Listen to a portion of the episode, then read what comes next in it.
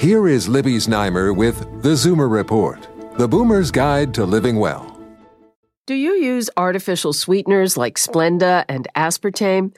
The theory is you can get your sugar fix without the sugar and the extra calories and possible weight gain that go along with it.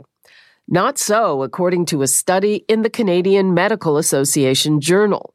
Non nutritive sweeteners like the ones in diet drinks were associated with weight gain a higher risk of type 2 diabetes and other health problems.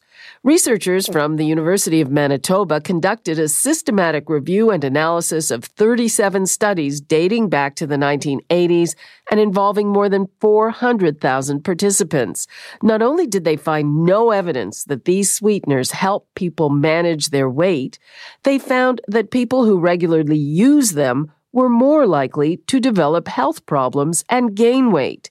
It's something to think about, given that 40% of adults and a quarter of children in the U.S. use sweeteners regularly. The numbers are likely the same here.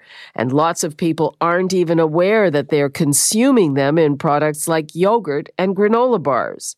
More research is needed, but the advice is to think twice if you choose sweeteners because you think they are a healthier choice. With your tips for living well, I'm Libby Znaimer with the Zoomer Report.